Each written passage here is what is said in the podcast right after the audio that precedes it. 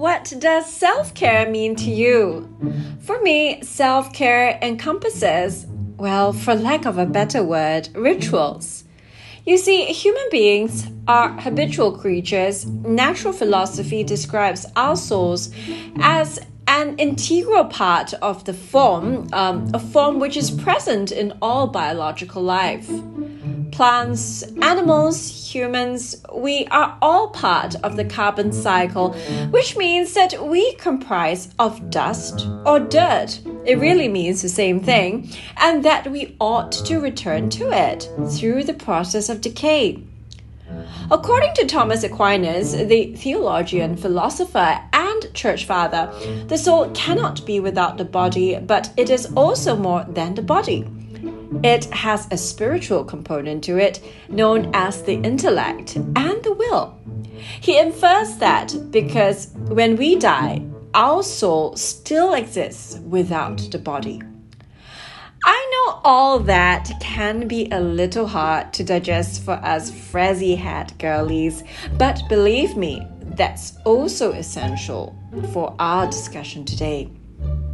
You see, I was formerly painfully obsessed with the way my hair looked.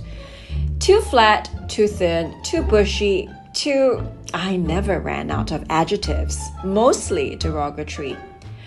I was most annoyed with how my hair wouldn't obey. So, my idea of self care, for instance, was really caring for my disobedient hair, um, and that was to obsess about it in the mirror and if you are as disciplined as I am, well, that would mean near constant checking. I was caring a lot about myself. Until the day came when I was too tired. I was so tired that even though I had worked all day and night as a junior house officer, it was what they called us because guess what?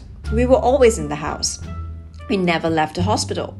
I was so tired from not sleeping and working for 36 hours straight that I was still not too tired to worry about my messy hair.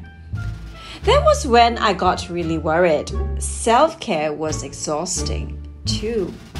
At least my version of self care then, well, one may as well call it an obsession. My hair ritual was not healthy. Then one day I learned about the art of letting go. Well, not really letting go completely, for one could scarcely imagine, God forbid, uncontrollable, unruly, rebellious. So actually, my revelation was from what my fencing coach said. He said that the way you hold your epee why, of course, I know how to hold my epee. I have been fencing for over a decade. That's not the point. Sometimes, when you are the expert, and in my case, I was the expert at preening, that's when you are allowed, finally, to let go. Just a little. Just enough. You see, the beginners, the novices, they grip onto their weapon until their knuckles are white. It's necessary, otherwise, the weapon may just fall with a beat from the opponent. But once you've got some experience, and in my case, it was quite a bit, sometimes the stress got too much, and the tightness would, in fact, greatly hinder your muscles to the extent that it affects your control. The same thing with hair, I found the more you try to control it, the harder it gets. Sometimes.